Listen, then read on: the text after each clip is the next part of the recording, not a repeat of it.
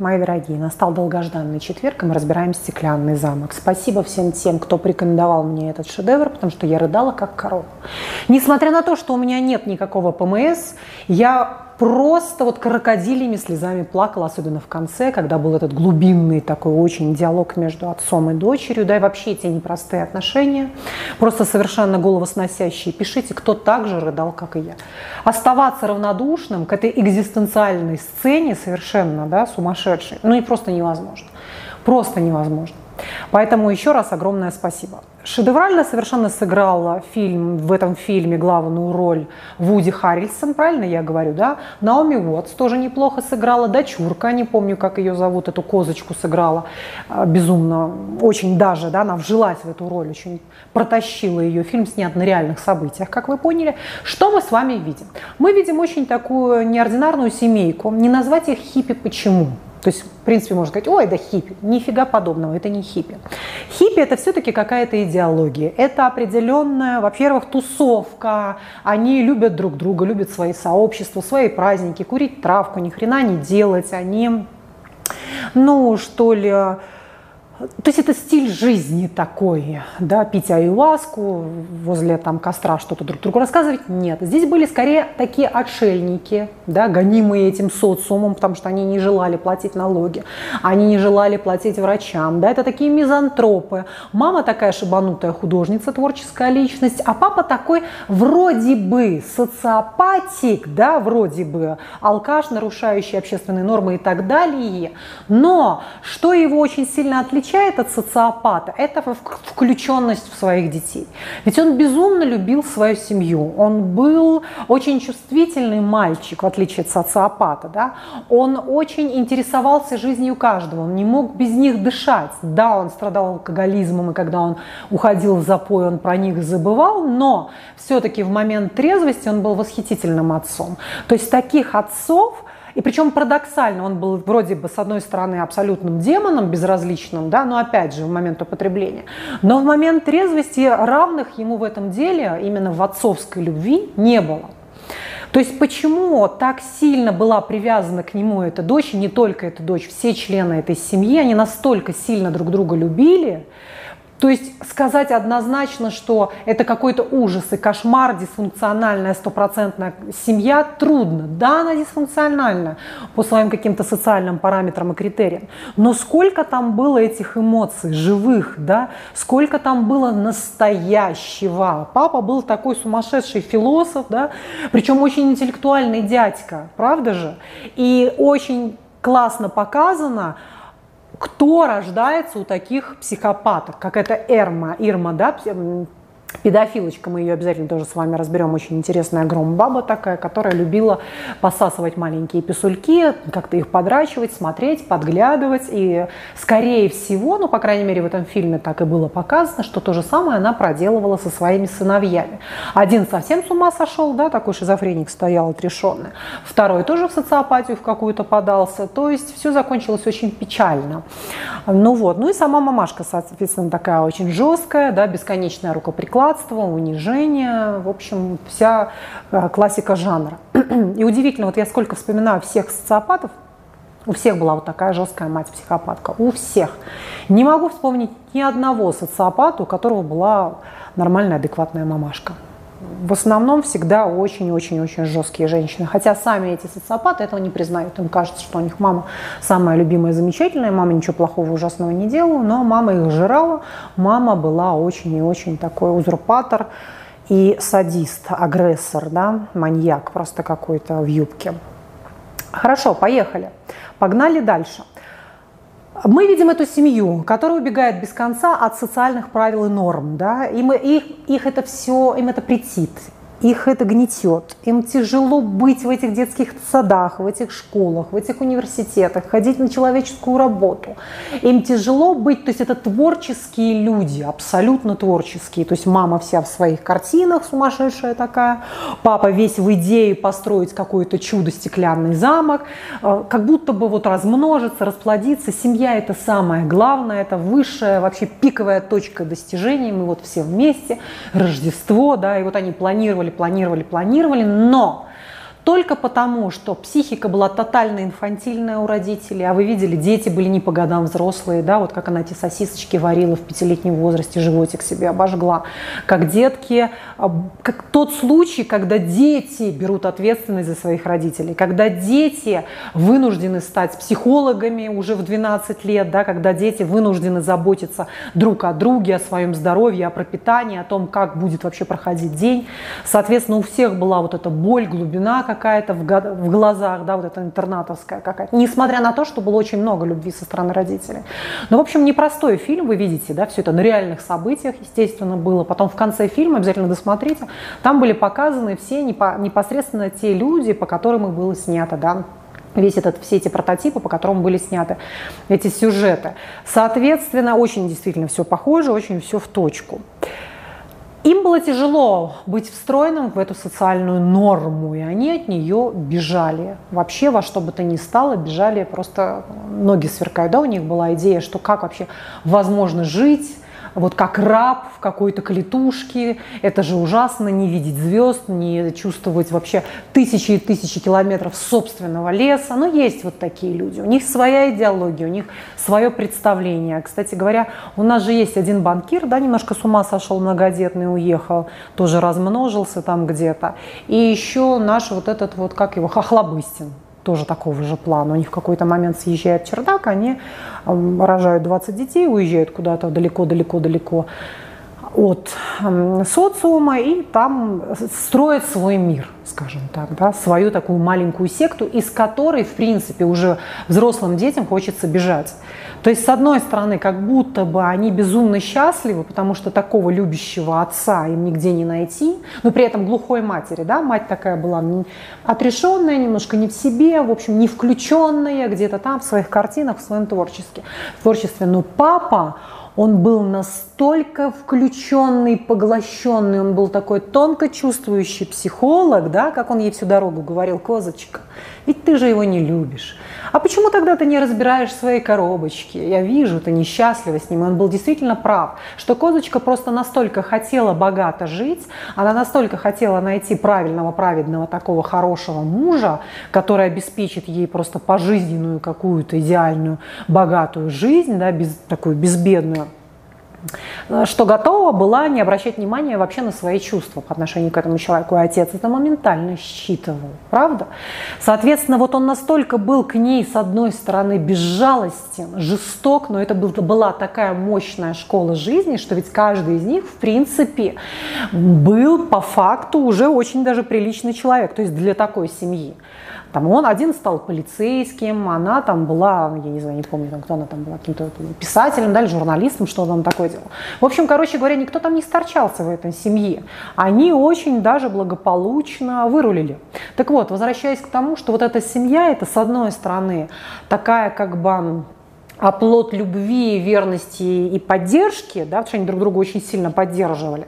Но с другой стороны, это рабство, тюрьма и вот какой-то бесконечный такой, как сказать, за тебя все решают, да, бесконечный неглект. То есть все делается так, как хочет отец, мы едем туда, как хочет он, мы живем по его правилам, вот он вот такой узурпатор, но он вроде бы хочет для нас как лучше.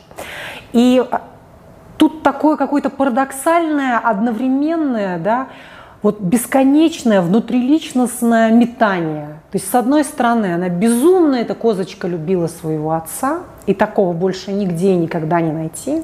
И с другой стороны, она безумно его стыдилась. То есть невыносимый вот этот вот испанский стыд, да, когда ты готов провалиться сквозь землю, что у тебя какая-то сумасшедшая мама, грязнулька, бомжиха, побирающаяся, это толкаш отец, который просто ходит как дурак, как ненормальный психопат, морду всем бьет, да, это вот эта нищета, этот голод, этот шлейф какого-то неблагополучия.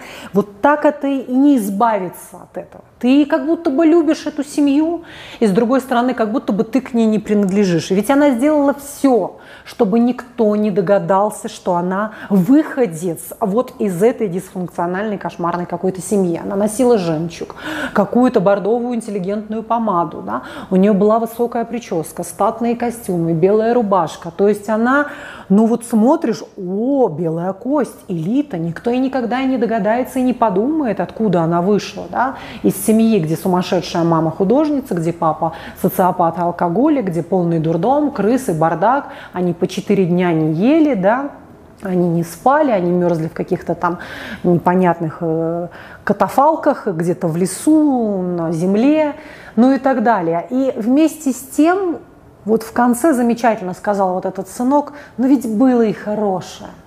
Да, он был сумасшедший, совершенно просто конченый идиот. Но ведь было и хорошее. И вот в этом и ведь было и хорошее, да, ведь действительно там было то, чего многие из нас так сильно лишены.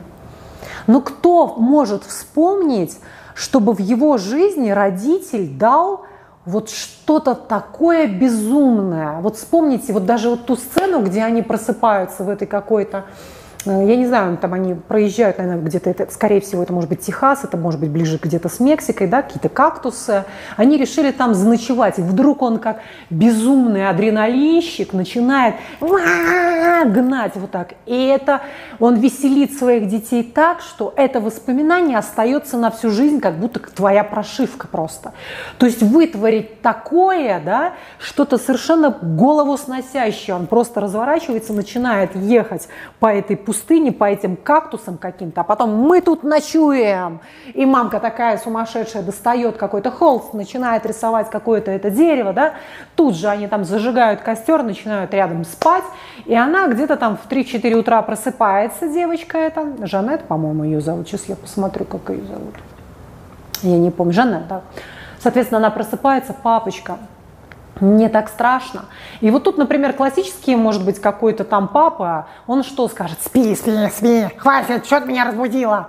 Да? Но только не наш папочка. Он просыпается и говорит, он был с красными глазами, да, вот тот огромный, лохматый, да, правильно я понимаю? Ну да, папа, это он и был, это он. Пойдем искать его, доченька пойдем, и вот они там зажгли какой-то там, что-то они там взяли, я не знаю, э, в этот флаг там, или...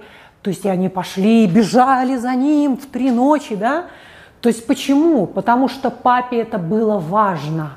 Папе это было настолько ценно. А возможно ли эту же лицезреть у обычного классического отца, который обеспечил свою дочурке стандартную жизнь? Все, трехкомнатная квартирка, элементарно он приносит свои 200 тысяч рублей в месяц.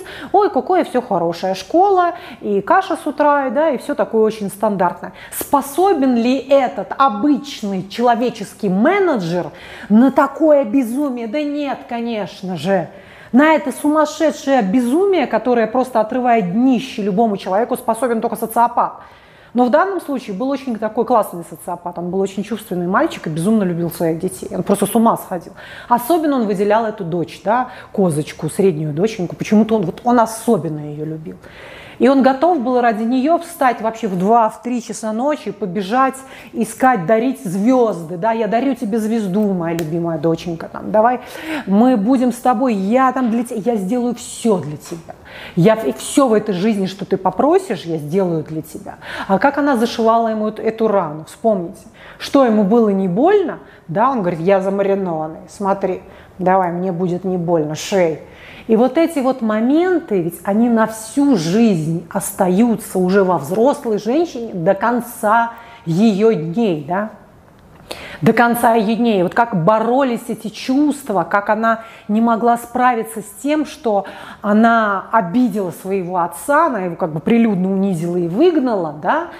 И она не смогла с этим жить. Она не смогла с этим чувством оставаться дальше с этим благопристойным мужем, да, правильным таким.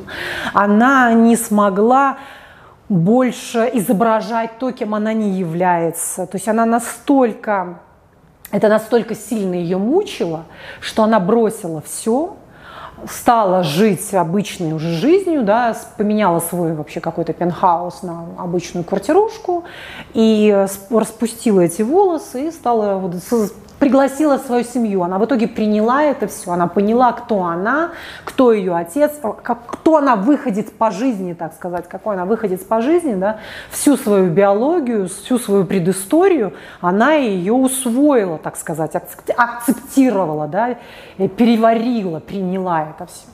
Соответственно, вот так. И насколько он не смог вынести, как больно было ему услышать эти слова, что ведь он зашел в глубокую депрессию и умер.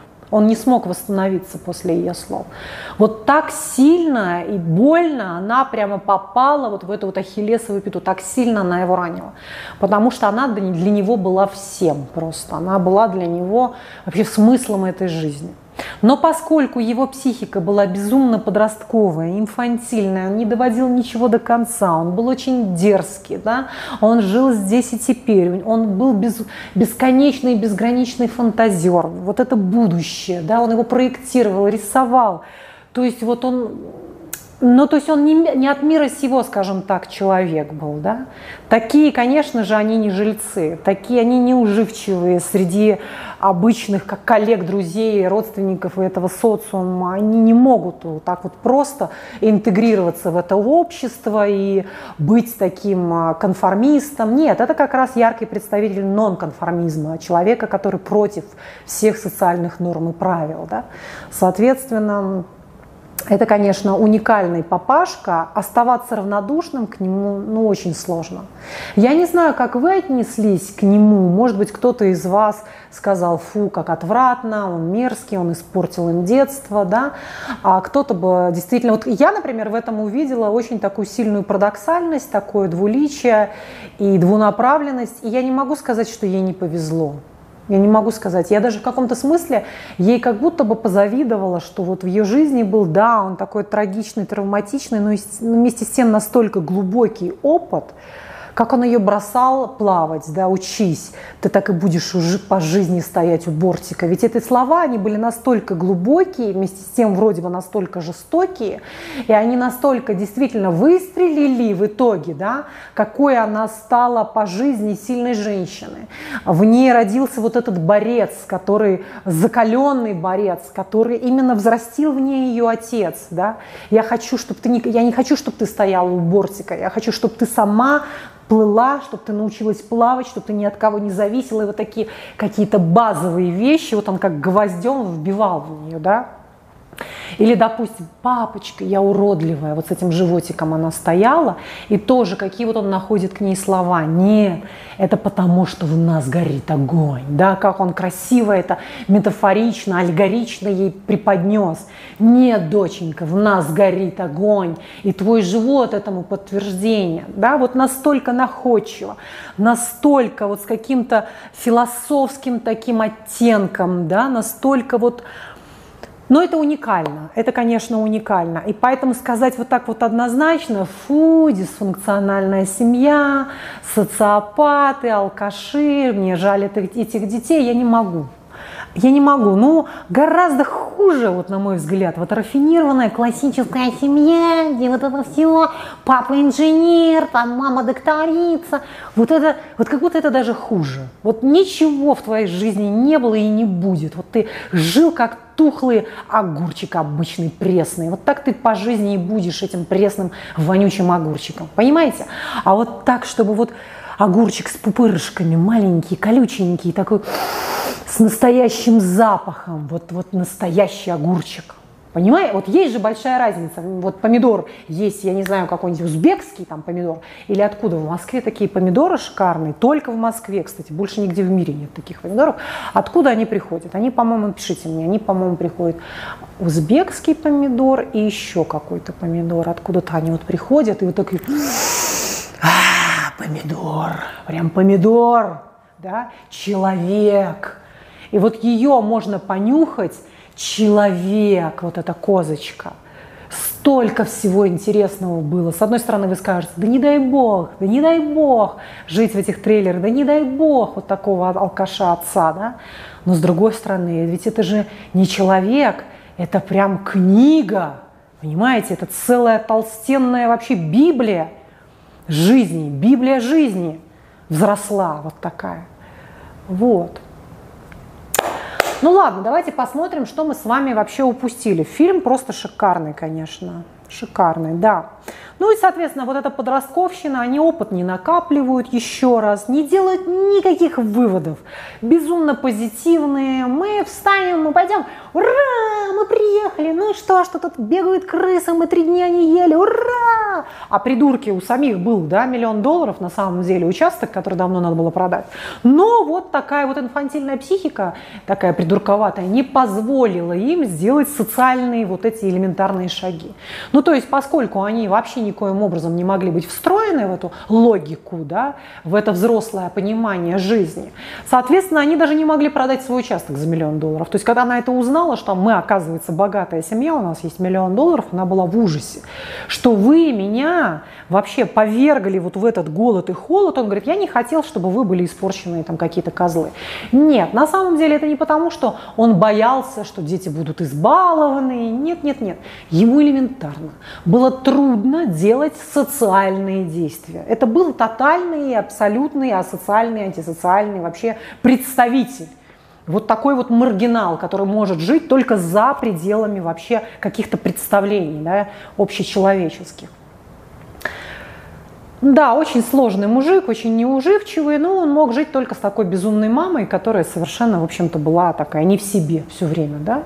Соответственно, даже вот когда к ней подошла эта Жанетта, говорит, мама, ты не думаешь, что бабушка сделала с ним то же самое, что сделала с нашим братиком, да, педофилка. Вот это тот случай женской педофилии, то есть если мы будем, в принципе, брать проблему педофилии, то педофилы в 98% это мужчины и 2% женщины. То есть вот эти 2% они есть. Каким образом они насилуют детей? Они их трогают, они их подмывают, они могут им пальцы какие-то куда-то в писю в попу засовывать, они могут какие-то травмировать их какими-то палками. То есть они делают какие-то такие действия, но их очень-очень мало. Идут они работать также в нянечек, в воспитательниц, да, вот им хочется быть поближе к писулечкам, к детским. Ну вот в данном случае вот у него была такая мама, от которой он, собственно говоря, бежал и прятал своих детей.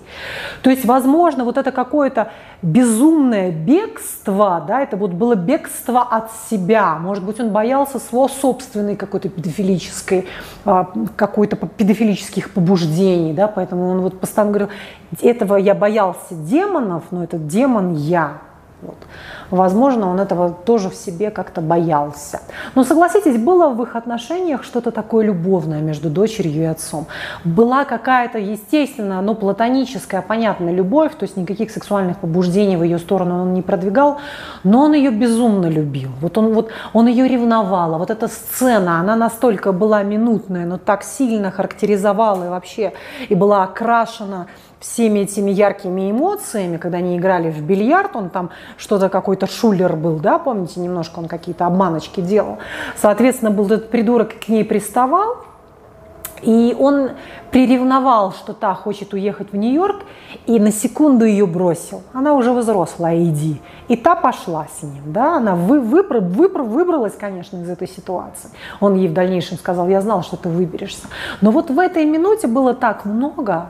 И это были уже не отношения как будто отца и дочери. Это были отношения двух любящих мужчины и женщины. Вот на мгновение они были именно такими. Если вы это не уловили, то я это уловила. Он ей как бы, он вдруг узнал, что его любимая женщина, которую он родил и взрастил, хочет его бросить ради какого-то вонючего сраного Нью-Йорка. Мы с тобой строили стеклянный замок, мы с... я дарил тебе звезды, я делал для тебя все, что мог, я жизнь тебе готов отдать. А ты сейчас бросаешь меня ради этого Нью-Йорка – тогда я не буду тебя защищать, и пусть этот тут ублюдок изнасилует тебя. Я, ты больше не моя женщина, ты взрослая, иди делай то, что ты хочешь. И она, ах, ты больше не любишь меня, ты больше не борешься за меня, ты не готов меня защищать, тогда я пойду с этим ублюдком. Ну и иди с этим ублюдком. То есть это уже не отношение дочери и отца, правда же? Это что-то другое, это что-то более глубокое, это что-то между мужчиной и женщиной. Понимаете, да? Потому что ведь на самом деле это так и есть. Мы просто это скрываем сами от себя, что отец – это наш самый главный, самый первый, это наша самая большая любовь, да? Но это сидит глубоко-глубоко в подвальчике. Соответственно, вот такая история. Угу. Что мы еще с вами тут забыли упомянуть? В этот раз все будет иначе, и все как с нового лица, да, не вот. В этот раз все будет по-другому. И вообще никаких выводов, никаких выводов. Так,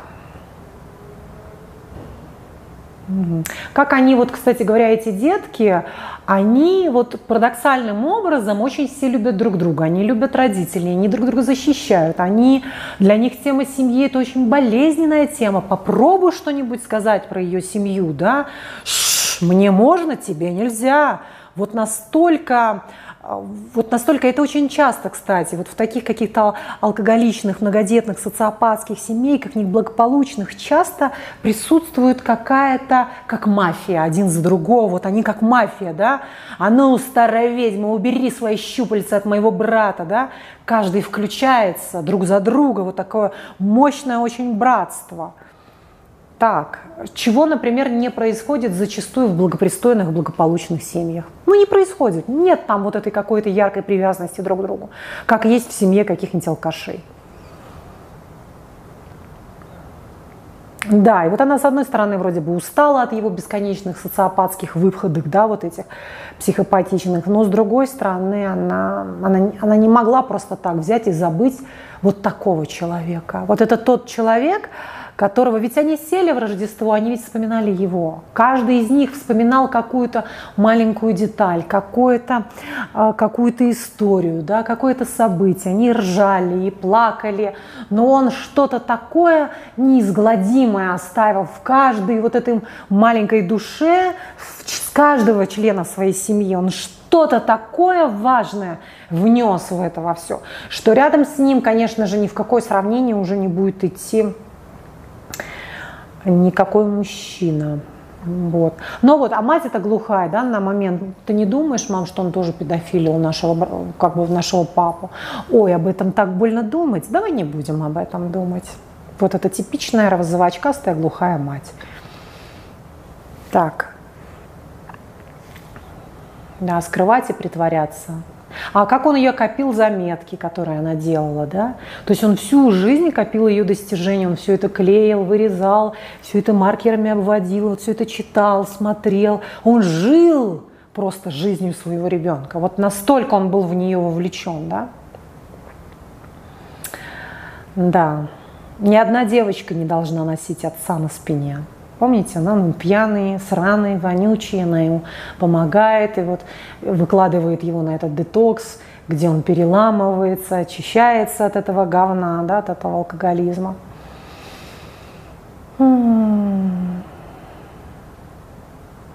Ну, и эта мамашка безумная. Даже если тебя смоет в канаву, ты все равно выйдешь победителем. Вот так вот. Собственно говоря, у очень многих бомжей, даже вот на побережье в Америке, да, сейчас очень много в Лос-Анджелесе, там чуть ли не, не знаю, чуть ли не полмиллиона бомжей выставили свои палаточки, живут радостно на этой Моника Бич или где там, там они ошиваются, да, очень в большинстве своем вот такого плана семьи, где вот идеализируется вот эта вот какая-то свобода, да, вот это какая-то жизнь не принадлежать вот этому социальному рабству, не бояться боятся вообще чего-либо потерять, потому что как будто бы деньги делают тебя рабом. Вот это самый большой для них вот этих страх, да, для вот таких свободолюбивых людей, это быть рабом системы. Какой смысл тогда в этой жизни, да? Как будто бы сразу вообще все обесценивается. Жизнь становится такой тягостной, рутинной, Особенно в Америке. То есть, если в России люди работают так, ну, как бы, ну, это не сравнить с тем, как работают американцы и уж тем более китайцы. Нет, конечно. Там вот действительно ярко выраженные такие трудоголики. Поэтому, естественно, приходит такое желание, а ну его нафиг, лучше напиться, забыться, вот я тут подмышки помою в луже, вот моя палатка, я там доширак себе разведу, и я буду счастлив. Только я и солнце, небо над головой. Ну ладно, короче говоря, я осталась просто под впечатлением, под ярким, вот просто комок в горле, насколько сильный фильм. Спасибо еще раз всем тем, кто порекомендовал этот шедевр. Я глубоко, глубоко под впечатлением нахожусь, глубоко под впечатлением. Поэтому, кто не смотрел, не пожалеете. Настоятельно рекомендую. Да? Снят на реальных событиях. Все, мои любимые, я вас целую и обнимаю. Буду рада, если вы порекомендуете. Все уже выключается. Целую, обнимаю. Буду рада, что вы порекомендуете мне еще какой-нибудь шедевр интересный. Хорошо? Потому что вот, ну, очень сильный фильм. Все.